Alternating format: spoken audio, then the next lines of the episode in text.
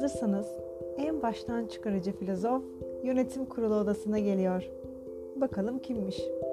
Bahar'ın kitaplığında bu bölüm Mine Kobal'ın Yönetim Kurulu'nda Felsefe adlı kitabından notlarımı paylaştım. Kitabı okurken bu bölüm başlığını okuyunca gülümsemiştim. Bu bölümden başlamak istiyorum notlarıma. Her şeyden önce yakışıklılığı ile dikkat çektiğini söyleyebiliriz. Ayrıca Sokrates'in izlerini taşıyan ikonik duruşta toplantının havasını değiştirecektir. Öğreniyoruz ki baştan çıkarıcı, varoluşçu, filozof Soren Kierkegaard'mış. Neredeyim? Dünya denen bu şey nedir? Ben kimim? Dünyaya nasıl geldim? Neden bana danışılmadı? Bu sorular 20. yüzyılda varlık ifadesinin belirleyici hareket noktası olurken bugüne kadar yansımalarını da beraberinde görüyoruz. Yazar şöyle diyor. Bazı kavramlar vardır. Ne olduklarını biliriz. Ancak temiz bir tanım beklentisinde cümle kurmak zordur. Nasıl bir düşünce yaklaşımından bahsedildiğini biliriz. Ancak farklı coğrafyalar ve zamanlara kapsayacak bir cümle kuramayız. Günümüzde de bu kadar çekici bulunmasının sihri de burada olabilir. Mine Hanım filozoflar üzerinden değerlendirmelerde bulunurken onların yaşam öykülerinden notlar da bize sunmuş. Kitapta 37 farklı felsefe düşünürü var. Ben bir filozofa ayrı ayrı günler ayırdım. Onlarla sohbet eder gibi yönetim kurulu ofisinde toplantımızı yaptık.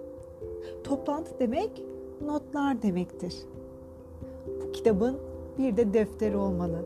Mine Kobal, duyun sesimizi.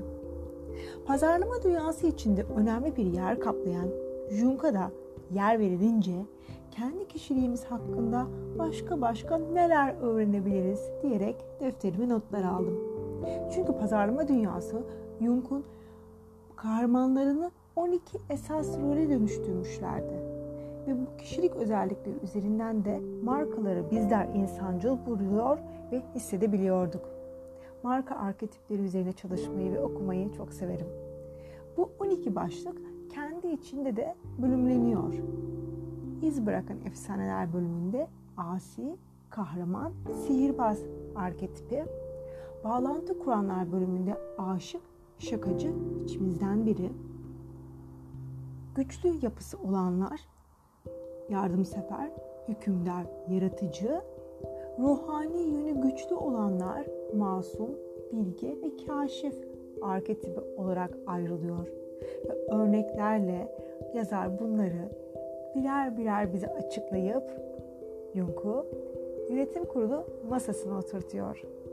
Ve son cümleyi bu bölümde bizler için şöyle tamamlıyor. Sizi en çok rahatsız eden rakibinizi biraz daha derinden anlamaya, ruhunuz hazırsa kendi gelişim ihtiyacınız ile ilgili nefis bir içgörüye de yaklaşmış olursunuz. Kitapta her bölümde aralara konulan emojileri ayrıca sevdim. O toplantının vermiş olduğu ağırlığı da bir nebze azaltıyor. Aynı zamanda da keyifli bir okuma süreci bize yansıtıyor. Gerçi ben okurken çok fazla not aldım ve kendime ait bir de defterim olduğu için kitabı da bitirmem biraz zaman aldı. Sigmund Freud Karanlık tarafınızla yüzleşmek. Bu kadar zorlu bir yaşam öyküsünün olduğunu bilmiyordum. Detaylıca paylaşılmış kitapta. Psikanaliz ile ilgili de birkaç notlar vermiş yazar burada bize. Çünkü Freud tarihinde bir dönüm noktası olarak tüm bu sorulara psikanaliz üzerinden yanıt bulmaya çalışıyor. Sorular şunlar. Ya kendimiz sandığımız kadar kendimizi tanımıyorsak tüm duygularımızı, düşüncelerimizi, tutkularımızı, acılarımızı anlamlandırmak için bilinçli tarafımız yeterli değilse zihnimiz bilinçli tarafımızı kontrolünden düşerek keşfedemeyeceği derinlere köklenmişse aslında bu bilinç dışı fikrini ilk ortaya atan kişi Freud değilmiş. Bu kavram 1700'lerde birçok filozof tarafından çalışılmış ancak çalışmanın mimarı Sigmund Freud olmuş. Tabii 1800 yıllardan sonra. Yazar burada antik Yunan mitolojisi Opideus kompleksi adı altında insan hakkında bir bilgi de veriyor. Bu sinir hastalıklarının da çekirdeğini oluşturuyormuş.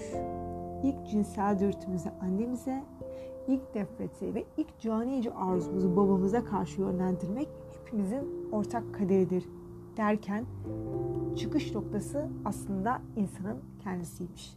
Ve tüm bu yaşamı boyunca da insan kendisi üzerinde esasında çalışmaya devam edermiş. Yazar her bölümün sonunda filozofları yönetim kurulu odasına davet ediyor ve burada bir seans yapılıyor karşılıklı. Freud için de yapılmış.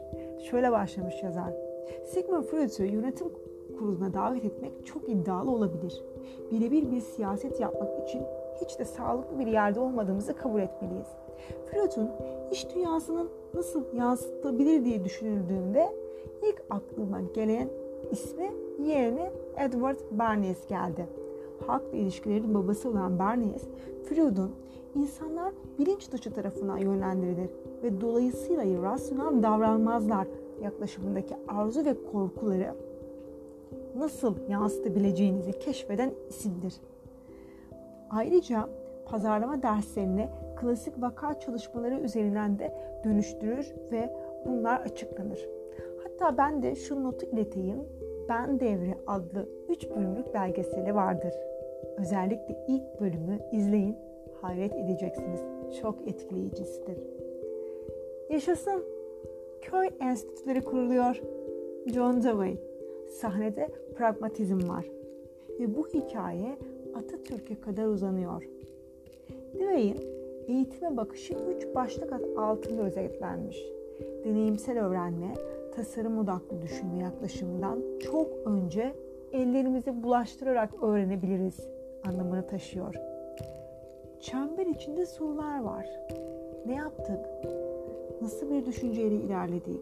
Ne bekliyorduk? Nelerle karşılaştık? Sonuç ne oldu? Ne öğrendik? Öğrendiklerimizi nasıl değerlendireceğiz? Tabii eğitim sonunda içinde demokratik bir tartışma ortamı olması gerek olduğunu ve sonrasında da disiplinli bir yaklaşım belirlenmesi gerektiği üzerinde vurgular yapmış yazar. Köy enstitülerini merak ediyor musunuz? Yazar sayfa 161 ve 162. sayfada bununla ilgili bir paragraf sunmuş. Şimdi bunu size okumak istiyorum.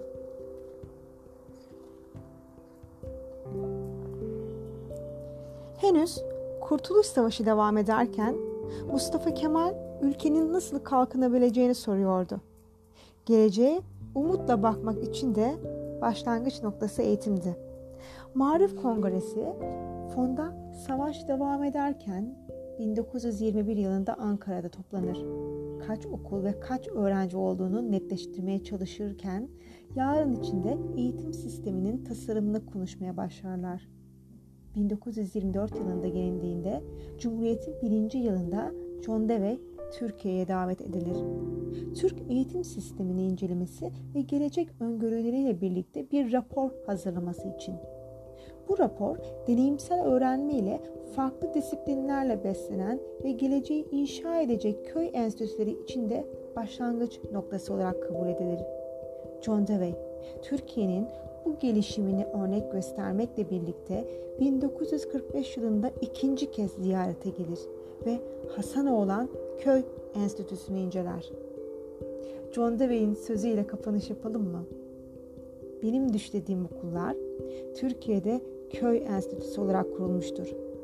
Tüm dünyanın bu okulları görüp eğitim sistemini Türklerin kurduğu bu okulları göz önünde bulundurarak yeniden yapılandırması isabet olacaktır.